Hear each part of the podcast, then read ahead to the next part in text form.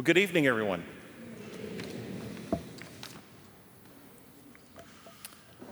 Our readings today are a continuation of the events which signal the end times, or in our instance, the end of the liturgical cycle C.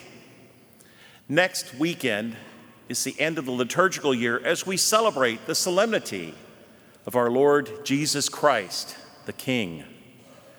Our readings today also point to something rather profound that to be a Christian means to dare to be different. It means we are called to be missionary disciples. You see, we live in the great age of conformity. We are asked to conform to the pleasure cult of the media. There are billboards encouraging people Life's too short. Get a divorce.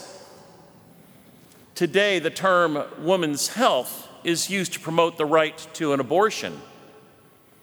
We are encouraged to adopt a me first mentality. We are encouraged to drop out of authentic community and instead engage in the pursuit of self. Yet, our Christian faith calls us to be different through our baptism, each of us are called to be missionaries. Our first reading points out evildoers will fail. Those who fear the name of the Lord will prosper. Fear, in this sense, means to respect the Lord. Fear of the Lord is the beginning of wisdom. Fear of the Lord means to love the Lord your God with all your strength. But there's just one more part to that to love your neighbor as yourself.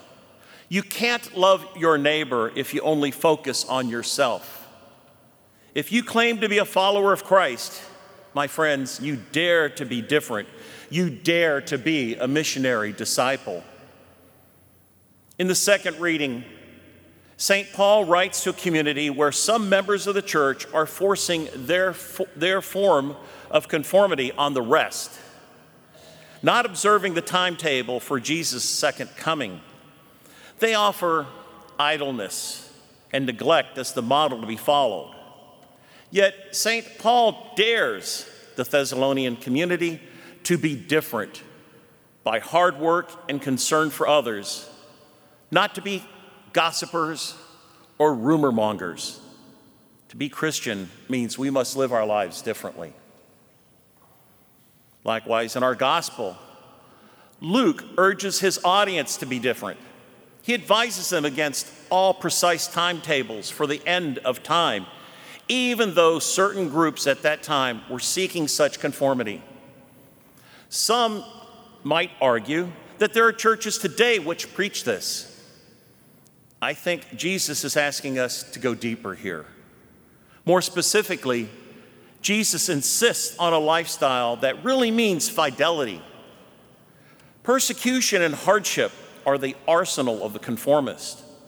To say no to the temptations that pop up to keep us from attending Mass or helping our neighbor means to say yes to Jesus. In many ways, not to conform to secular society is to be a missionary disciple. And it is nonconformity that may lead to one's death.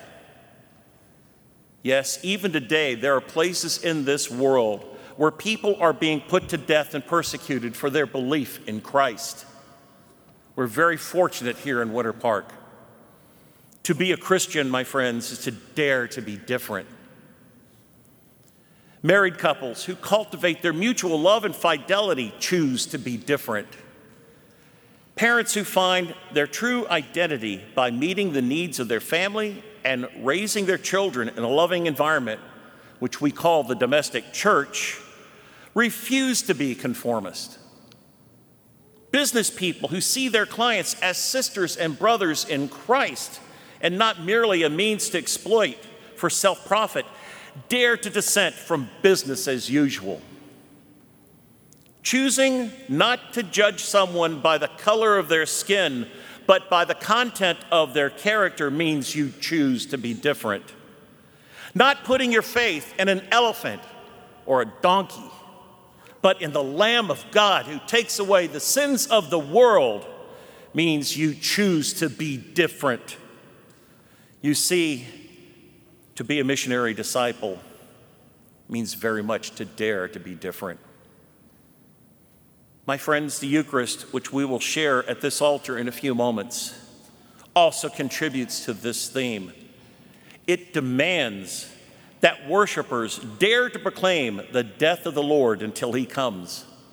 The death of the Lord means Jesus' manner of self giving to the nth degree, putting the needs of others before your own it's like Sister uh, Saint Teresa of Calcutta says, You're not doing grand things in grand ways, but you're doing small things with great love. Being a missionary disciple often demands that believers must dare to be different by imitating not only the lifestyle, but the death style of Jesus.